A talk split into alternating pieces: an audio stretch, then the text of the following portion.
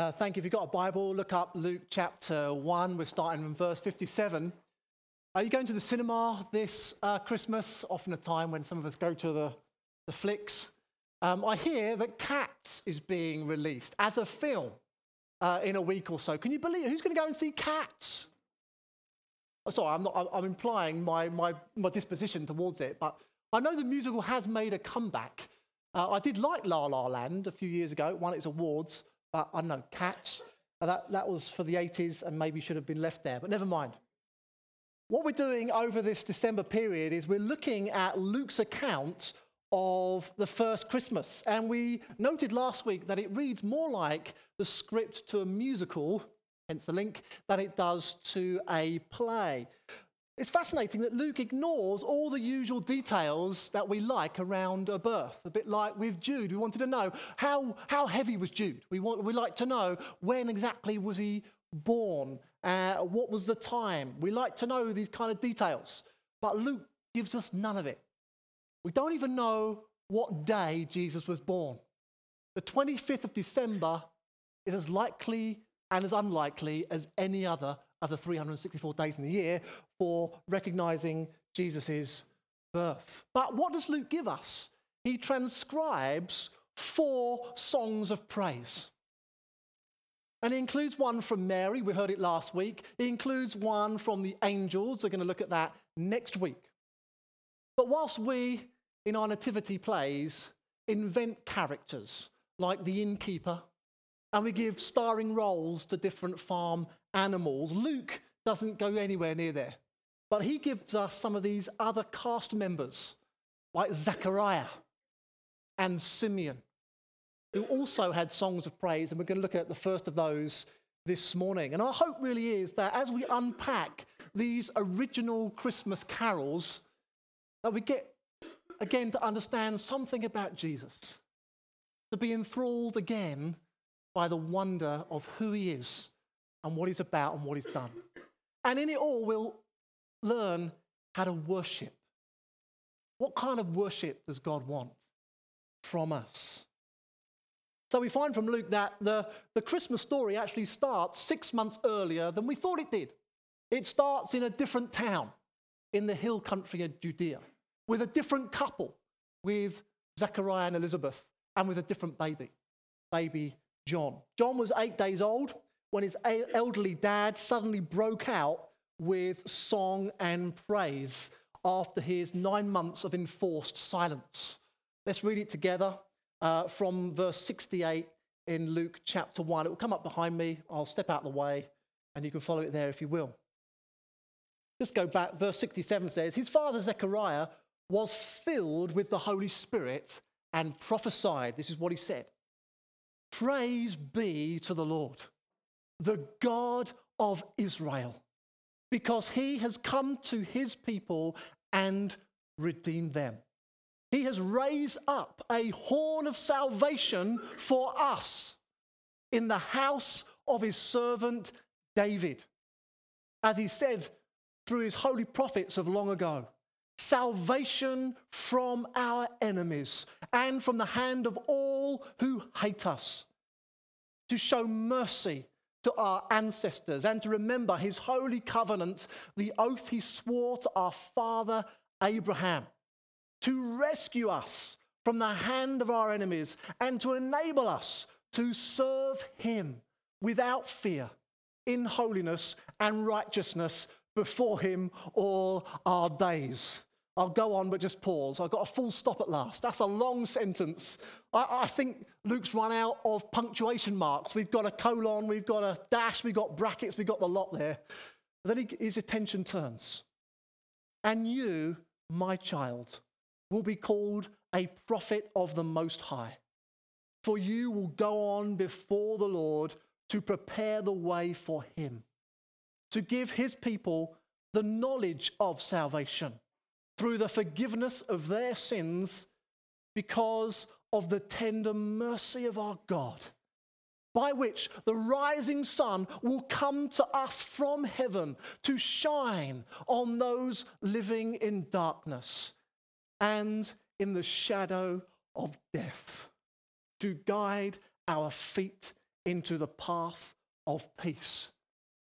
And then to summarize the next 30 years of history, and the child grew and became strong in the Holy Spirit, and he lived in the wilderness until he appeared publicly to Israel. Holy Spirit, we do ask, keep coming to us this morning. Keep revealing things to us about you and your plans and your achievements. And draw us on, Holy Spirit, into, into worship, into praise, which, after all, is the reason we're here, is to be the praise of your glory. In Jesus' name I pray. Amen. Amen. I just want to draw out six characteristics of our worship. If worship is what God is looking for, then I think Zechariah's example is a good one for us and one that we can learn from.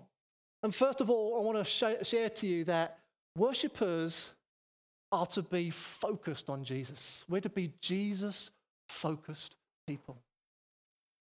Zechariah burst into praise as soon as his voice was restored. If you read the backstory, he had been struck dumb for those nine months. But what startles me, surprises me perhaps, but impresses me is that while he's not named as such, Zechariah's worship is all about Jesus. It's all about Jesus. Praise be to the Lord, the God of Israel because he has come to his people. He has redeemed them. He's raised up a horn of salvation for us in his house of the servant David. And he goes on. We're not naming him here, but we know who he's talking about. And it reminds us, doesn't it, that whatever the circumstances, whatever's going on, whether there are ups or the downs, our focus is Jesus and our worship is to Him. How, how can we worship, Lord, in all circumstances? As Christians and as a family together, we get to walk through all of life's events big ones, the small ones, the good ones, the sad ones, the happy ones, the bad ones. and we're to worship. And we're to worship. Worship is always the right and appropriate and best response. Always is. How could that be? Because our focus is Jesus in our worship. I had the joy of meeting some other Christians from other local churches. Five of us representing other churches in the area met together and we were talking about worship. It did have an output, an objective, but it was just helpful we all gained something in sharing our understanding of worship. And what struck us was the sheer breadth of worship genre, of the modes of worship, if you like. And we came up with five, partly because we had a five week series to think about. I guess five doesn't need to be the limit of it, but there's definitely thanksgiving, isn't there? And there's definitely praise, and that's different from thanksgiving. And there's definitely celebration. But we also pointed out, and there's lament. Two thirds of the Psalms, some estimate, that are, are, are lament in genre. Why? How long? Where's your answer? Why, why bad things happening to good people? What's the good that's happening to bad people all about? This lament is part of our worship repertoire. And fifthly, trust and hope. Whatever the circumstances, whatever the outlook. Paul wrote to the Romans in chapter 12 of that letter, you know, there are times to rejoice, and we're to rejoice with those who rejoice, and we're to mourn with those who mourn. But in it all, it's worship. And it's worship throughout because the worship is focused on Jesus. We can celebrate the birth of a baby in Jude, and we can mourn the loss of Arwen. We can do that with family. And it can all be done in a context of worship because our worship is focused on Jesus Christ. You know, Zechariah had a lot of things he could have legitimately, I think, praised God for. Yet, open him up at this point. What was in his heart? Jesus, Jesus, Jesus. He could have praised God for being healed. He could have praised God for having seen the angel Gabriel. Not many of us can say that. He could have praised God for having a son in his old age. He could have praised God for this seemingly special task that God had for his family. And I'm sure he was thankful and grateful for all of those things, yet he had grasped something, I believe. He'd grasped that the really good news that Gabriel had announced to him back in verse 19, if you go and do your homework on the preceding chapter, wasn't so much the recent birth of his son, but the imminent birth of his Savior. You see, Zechariah understood the bigger story. And he'd understood, I think, to some extent, that his life story was not so much about him or his offspring, but about him and his. He'd understood that his life story fitted into a bigger story, a much grander narrative. And this story, whilst we think sometimes each of us is focused on me or you, no, we, we have to come to realize there's a bigger narrative that we fit into. And we each, yes, play our cameo role in the years that God gives us, just like Zechariah did just like John did, just like Simeon and some of these others. They came up into the story and then went again. But it is all with us, with fitting into the bigger picture. And we can only begin to make sense of the highs and the lows when we realize they're making something of the bigger picture come alive. You know, within three decades, John would be cut down in his prime, headed at the whimsical request of a tyrant's seductive daughter at a birthday party. And I like to think if he was still alive then, that whilst, whilst the tune may have changed, the lyrics of Zechariah's song of praise would have remained. It's about him. It's about him. You know, you could be fooled into thinking that uh, the Christmas story came like a bolt out of the blue. Yes, it's full of surprises, twists, and turns. It's something of the unexpected, but it does join all the dots together of God's revealed plan since the beginning of time. You know, Christmas is distinctly a Jewish story, and for reason. Luke is interesting. Luke, we think, is possibly the only Gentile, i.e., non Jewish author of the Bible. And, and lo and behold, at the beginning, we discover Luke is writing to a Gentile, Theophilus, a lawyer perhaps. And he's writing for the purpose of his mate, Paul, who is the apostle to the Gentiles. Yet, despite all those facts, Luke doesn't disguise the Jewish flavor of the narrative. Of the, of the nativity of that first Christmas. Zechariah and Elizabeth were clearly Jewish. Zechariah, we're told earlier, he was a priest in the Jewish temple. The angel Gabriel chose to come and visit Zechariah, not in all his other day to day activities, but on the one day, the pinnacle of his career, where he had gone into the most holy place in the temple, into the Jewish temple fulfilling a custom and ceremony was, was, which was up there with all of them as far as Jewish customs were concerned. And then this moment we've got captured with this song of praise from him. Where was he when he sang that praise? Well, it was on the day that he'd taken his son to be circumcised, the eighth day of his life, as was Jewish custom. These are the real trappings of Christmas and they can feel very alien to us, otherworldly perhaps. And I think they're meant to. These details are the wonder of it and the marvel of it. You see, the, the nativity story isn't isolated, it fits into this larger story of our God from history past to history future. Jesus links everything that had gone before with everything that is still to come.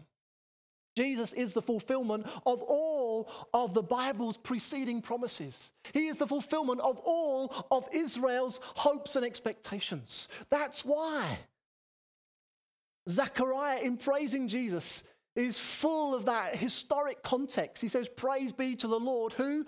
The God of Israel. He goes on and he refers to our ancestors in verse 72. He goes to, on to reference some of them. He talks about our father, Abraham, the patriarch that kicked off this people of Israel in verse 73. He talks about the servant of God, David, this archetypal king of Israel in their history who was promised so much. He, he talks about all of the holy prophets of old who we can read about, all of whom were pointing to this moment. Jesus has come. I think he understood where he fitted in the story of God. And I think Zechariah would have been completely undone by the similarities between his family's experience and that of Abraham and Sarah. Both elderly couples, both then promised uh, uh, in their old age a, a, child, both receiving that promise, both knowing that it, it, it was part of a, a more significant thing than just their immediate biological clan. Yet, Zechariah knew still there was an even more significant baby to come, a more significant story that he was fitting into. You see, Zechariah had gone on a faith journey. During the nine months of, of John growing in the womb of Elizabeth, I think faith had been growing in the heart of Zechariah. You see, the angel had had two pregnancies to announce, one to Zechariah and one to Mary. Zechariah, he had been told, you know, you're gonna, your wife's going to have a baby in her old age, who you're to call John, who's going to go and bring people back to God and prepare the way for the Lord. And how did Zechariah respond? How can I be sure of this? I'm an old man, and my wife is well on in years. That's a polite way of saying she's an old woman as well. Uh, and Mary had a similar type of experience. She was told she's going to have a baby despite her young age, that he would be called Jesus, and he would be the Son of the Most High and reign over an eternal kingdom. And how did Mary respond? How will this be? Since I'm a virgin. At, first glance, their responses seem similar. They both replied with a question. Yet Mary, she got an explanation and further confirmation. The Holy Spirit's going to come on you, Mary. Oh, and your relative Elizabeth is soon to be with child in her old age. Whereas Zechariah, he, he received a rebuke and a sign to go and think about it. He was told, and now you'll be silent, not able to speak until the day this happens because you did not believe my words. So their questions were questions, but they revealed different things. Zechariah's question revealed serious doubt in God's supernatural ability. But Mary's question revealed submissive faith to God's mysterious ways. So Zechariah had gone on this journey, and we now see the conclusion of that. Just back in verse 62, if you want to flick over, in the preamble to this song of his, we're told that it was with family and friends. And the family and friends were making signs to Zechariah because an argument had ensued about what to call the baby. All the, all the family and friends were muttering in, Does this, this reckon, do you recognize any of these dynamics in your family? Com- suggesting it really should be Zechariah, the, the, name of the father that's carried on to the next generation. But Mary, uh, sorry, Elizabeth seemed to want John. I mean, John? Why John? And they were a bit upset by this. So lo and behold, they decided to ask Zechariah. And they had to make signs to him, perhaps suggesting he was, he was deaf as well as dumb at this point. I don't know how it went. Maybe it was like this. Maybe it was and there we have it. Charades has been part of our Christmases ever since.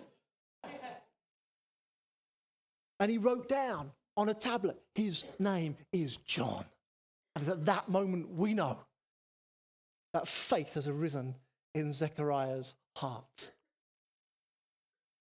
The thing that impresses me about Zechariah's praise, not only is it Jesus focused, not, not only is it, has it sprung from faith, but it, it contains so many gospel themes. It's uncanny. It's no surprise, I don't think, that Luke decided to use it as one of his preludes to his two volume accounts of Jesus the book of Luke, the book of Acts. Zechariah wouldn't have known the details of what to come, but Jesus hadn't even been born yet. Yet he was saying things like this God has come to his people. God has come to redeem his people. God has raised up the horn of salvation, the horn kind of symbolizing strength, sovereign strength, kingly strength. He's raised up a salvation for us. He seems to have grasped so much of what we now know as the gospel of Jesus. He'd got the themes at least.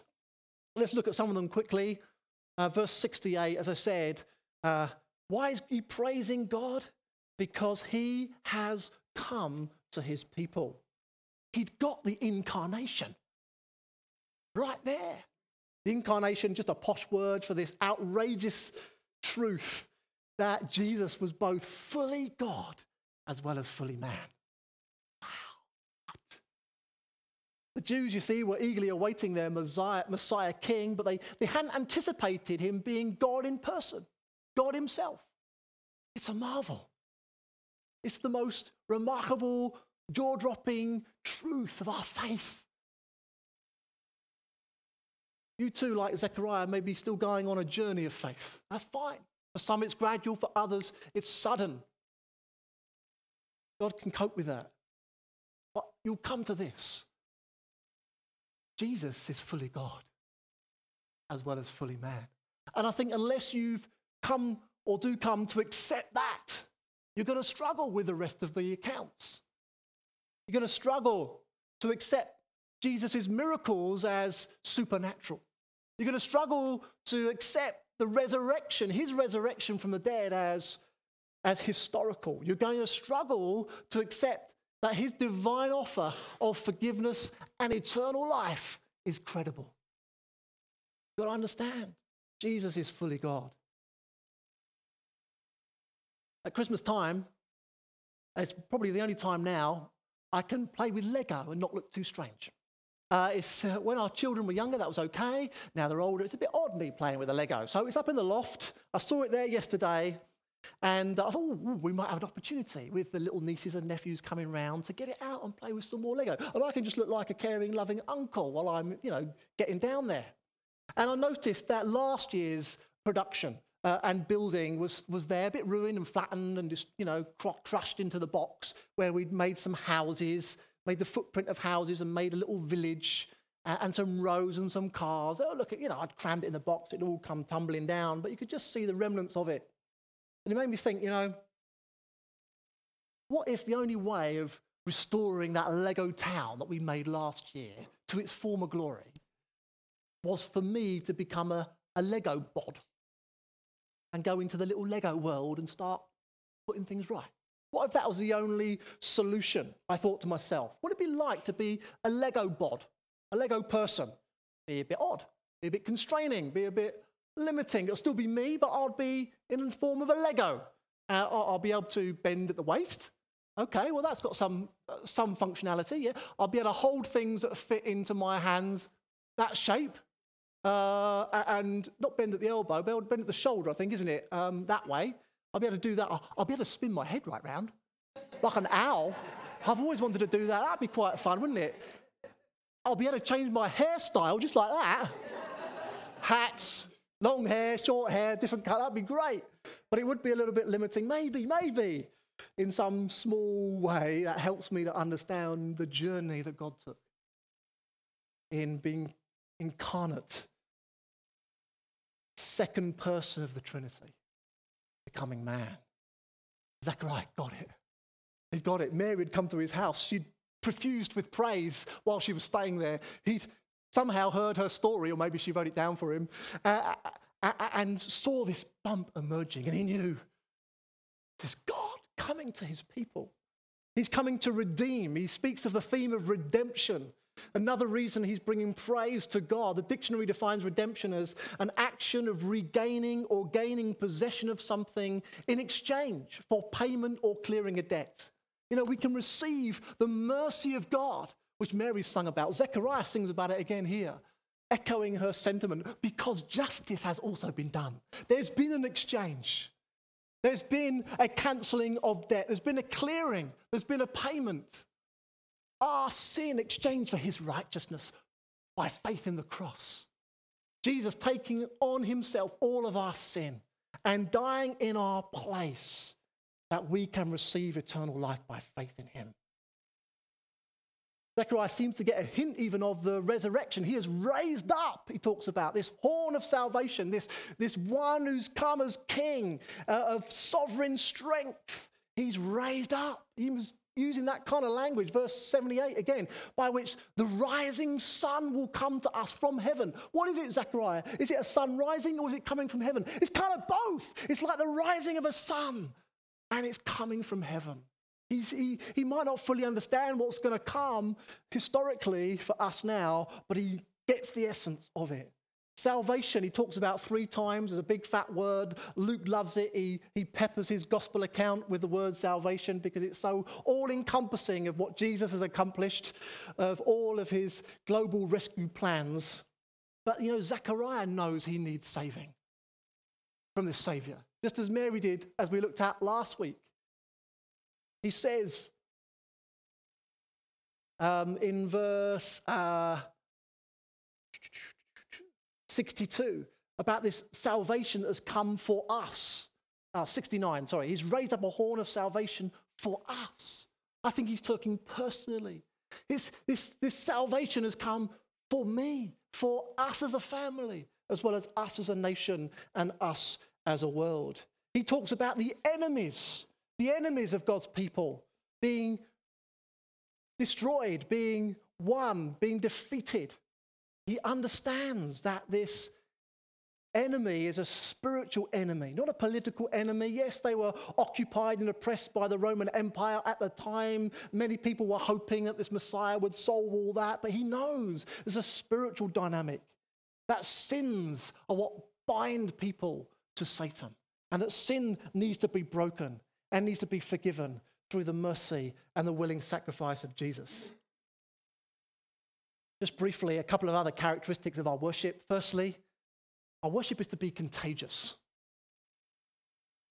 I'm sure, as I say, Mary's song would have impacted Zechariah. As if Zechariah now picks up the baton and brings verse 2. And we're told in verse 66 that after he praised God, it impacted everybody who heard him. Everyone who heard about it wondered about it, saying, What then is this child going to be?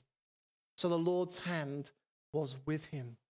See, worship that springs for faith, from faith, worship that is focused on Jesus can't fail but to infect those around us.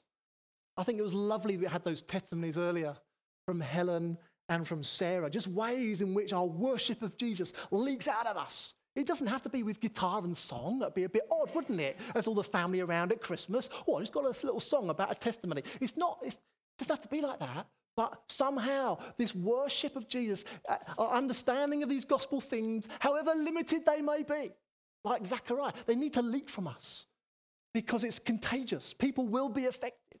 I'm reminded that, that, that was it Mary who brought that alabaster jar of perfume to Jesus' feet and she broke it. so expensive, but it filled the house. For some, it was a stink. They, they despised the act. They thought it was a waste. Others were wowed by it. It drew them to who Jesus was, drew them to the object of a worship. We need to be like that. That's why when we come together to worship on Sunday, as we're going to do in a minute, it's through our songs, it's through our testimonies, it's, it's through our prayers of praise and thanksgiving, it, it's through the proclamations that we bring, even in the spontaneous, that, that we build one another up. That the contagion of worship is caught even in our own hearts, that faith is arised. It's why there's a challenge this Christmas for all of us as we gather with friends and family, maybe even colleagues on some nights out over the coming week or so What's our conversation going to be? Where's the leakage of worship going to come? Like it did for Helen, like it did for Sarah, affecting these people. impacting them. It may be a stink for some, but it may just draw them to the object of our worship. And lastly, another characteristic of our worship is to be charismatic. I can't get away from the fact that Luke very diligently tells us in verse 67 that Zechariah was filled with the Holy Spirit when he brought this praise and uh, prophetic word. And that is exactly what we're doing when we talk about charismatic worship. It's what we're aiming for, it's what we're going for around here, by the way. And that doesn't mean to say we're going to sing the most contemporary songs. It's not about that. It doesn't mean to say the hymn board's gone, but we've got a list on a music stand. It's not about that. It's about worship that is spirit filled. Spirit filled. Filled with the Holy Spirit. I think this is an example that Zechariah gives us here of what Paul later refers to as songs from the Spirit. Talks about it twice, once in Colossians 3, once in Ephesians 5. He, he describes New Testament worship as including psalms and hymns and songs of the Spirit. Psalm just means there's times, guys, where it's just helpful to read the praise out of the ancients for us to hear again afresh, because there's something in the now of it, as Dale found with that psalm only this week. There's, there's sometimes there's, there are hymns, yes, there's, there's, composed songs. That's not, not talking about a musical genre, it just talks about the fact that Christians write songs to help us in corporate worship. Great, don't care what style it is. Let's include those. But it also includes songs from the Spirit proclamations of praise that the Spirit brings to each and every one of us. You know, it was a hallmark, it was a conclusion uh, around the, the, the receipt of the baptism of the Holy Spirit in the book of Acts. Peter was preaching at Cornelius' house and suddenly he found that they were speaking in tongues and praising God spontaneously. They'd become Christians and filled in the Spirit then and there. They hadn't learned any Christian worship songs. They each just broke out in spontaneous praise. Some in their own language, some in the language of heaven. Doesn't really matter which. That's the, that's the evidence of the baptism of the Holy Spirit. And then the prophetic comes, and then God starts to speak. I mean, we haven't got time to look at it from 76 onwards, but the prophetic input that he had for his newborn child was so profound. And it's in the context of charismatic worship that God begins to speak. So, here are the six characteristics. Let's be Jesus focused in our worship because we can then worship in any circumstance. Let's understand how our life fits into the bigger story of his life. Let's go on this journey of faith and allow that to spur our worship. Let's ensure that all of the themes of the gospel are part of our understanding of worship. Let our worship be contagious and let's make it charismatic by the Spirit's enabling. In Jesus' name, amen. Amen.